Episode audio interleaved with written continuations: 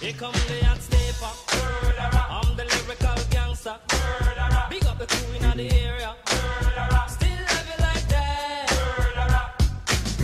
No, no, we don't die. Yes, we multiply. Welcome to PEM Currents, the Pediatric Emergency Medicine Podcast. As always, I'm your host, Brad Sobolewski, and today we're going to talk about reducing the dislocated patella, one of the most satisfying procedures in the emergency department. You often see these billed in the chief complaint or EMS call as dislocated knee. A dislocated patella is not a total dislocation of the knee. I'll get to that in a little bit, and this is one of those colloquial things. In general, dislocated patella is something that you can see and diagnose on physical examination. So the general steps are you determine that it's a patellar dislocation, you perform the reduction maneuver, you get the x-rays, and then you get the patient set for discharge. Let me start with some basic definitions. So a patellar dislocation means that the patella is displaced from the trochlear groove, and usually this is in a lateral direction. The trochlear groove is that little nook or space in between the distal part of the femur and the plateau of the tibia. A patellar subluxation is where the patella is still in the trochlear groove, but it's lax and it feels unstable. A patellar tendon rupture is more common than a quadriceps tendon rupture in kids.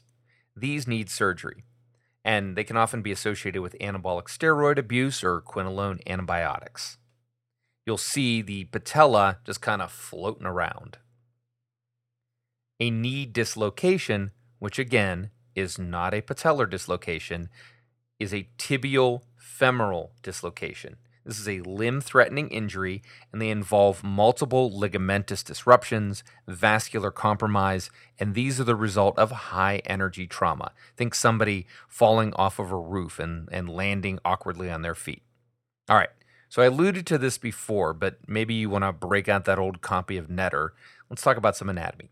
So the patella normally sits nicely in the trochlear groove, and it's anchored by the quadriceps tendon superiorly and the patellar tendon inferiorly.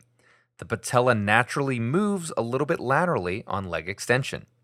It can dislocate in multiple directions, but especially in the pediatric emergency department and in young people, this is usually in a lateral direction.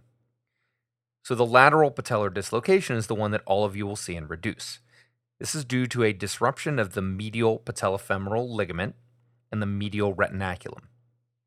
Generally, this happens due to internal rotatory twisting force being applied to a flex knee when it's a little bit of a valgus position. So imagine someone who's spinning in dance or gymnastics, swinging a baseball bat, changing direction while running or skating.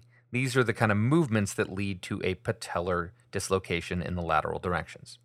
Superior is rarely seen in children, this is an injury in hyperextension and it's seen in older adults with arthritis. Medial dislocation is usually a post-operative complication. Intra-articular is weird, kind of the patella gets tucked into the trochlear groove, and this is usually associated with injury to the quadriceps tendon insertion point. Again, most often you're going to see a child with a lateral patellar dislocation. These represent about 3% of all knee injuries in you know, kids and young adults. There's a greater risk in the early 20s, so late teens, early 20s. You see them in adolescent female athletes and taller, overweight males, like the linemen. Again, sports that put you at risk gymnastics, soccer, ice hockey, dance, weightlifting, and military training, especially. Males are more likely to happen due to direct trauma. In females, it just happens spontaneously. And these look pretty gross, right? You've seen one or you can envision it. The patients describe the knee giving way and may feel or hear a pop or a tear. Classically, you're going to see a patient with the affected leg held in 20 to 30 degrees flexion at the knee, and the patella is displaced laterally, just floating out there.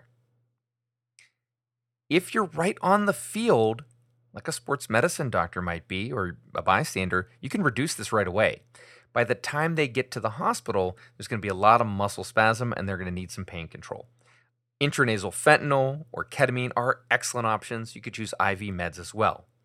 While the analgesic is taking effect, I like to massage the distal third of the quadriceps to relax some of that muscle spasm before doing the reduction maneuver. All right, so how do you do this? Well, get the patient in a supine position with their hips flexed and make sure they're comfortable. You're going to do a two person technique whereby you slowly extend the knee while applying gradual medial pressure to the lateral aspect of the patella. Successful reduction means that the patella kind of slides or pops back in place right there in that trochlear groove, that tibiofemoral tract. The knee can then be flexed and extended, and pain is greatly improved. You actually don't have to apply that much force. In general, I like to have my thumb against the lateral edge of the patella and my four fingers, the pads of those fingers, and my palm across the medial part of the knee. And you just guide that patella back up as that knee is straightened. Works out really great. And I've posted a video on PemBlog. You can search for it there. Post reduction, put the patient in a knee immobilizer or a patellar stabilizing brace. Now remember, I said that if you were sure that this was a lateral patellar dislocation and there wasn't a significant amount of trauma, you could forego x rays before the reduction procedure. But you definitely want to get post reduction x rays, and you get the AP, lateral, and sunrise view of that patella. Sometimes there can be a little avulsion fracture or small fracture that is generally non operative.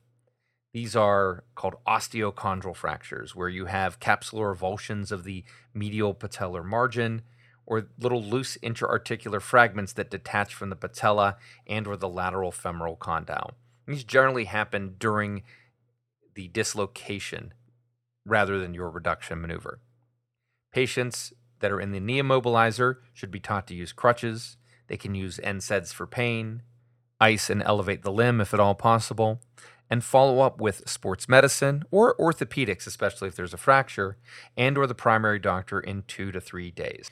The treatment for first-time dislocations, especially those without fractures, is physical therapy with early range of motion and quad strengthening. You're going to need about 4 to 6 weeks of rehab before return to play. Early operative repair in first time dislocations in children or adolescents under the age of 16 does not have any advantages though there are some small orthopedic trials that show surgical benefit in patients 19 to 22 years of age. So that's a follow up question. All right. Well, when do you call orthopedics? If you can't reduce it, and this has happened to me once in 17 years, or you have a superior or intra-articular dislocation. And what's the recurrence risk? Well, if it's already dislocated two or more times, it's probably going to pop out again. In patients with a medical history that has generalized joint laxity, if you've got a young woman, especially with passive lateral patellar hypermobility, or there's autosomal dominant patterns that make you more likely to have this happen, or disorders like Rubinstein Taybi. All right, so that's all for patellar dislocations.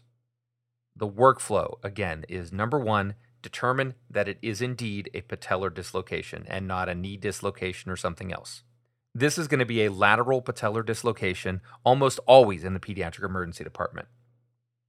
Perform the reduction maneuver, generally with some analgesia, because they're going to have had some muscle spasm and pain set up from the time they go from the field to the emergency department.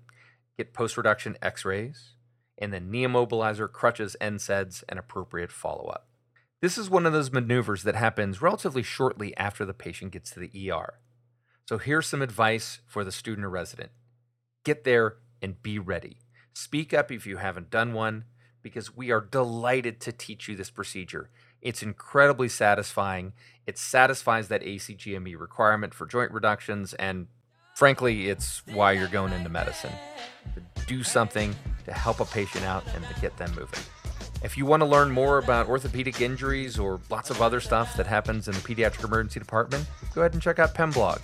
Follow me on Twitter at PemTweets. Check out the Facebook page. And if you've got a moment, go ahead and leave me a review on your favorite podcast site, leave a comment on the blog, or send me a direct message on Twitter or an email.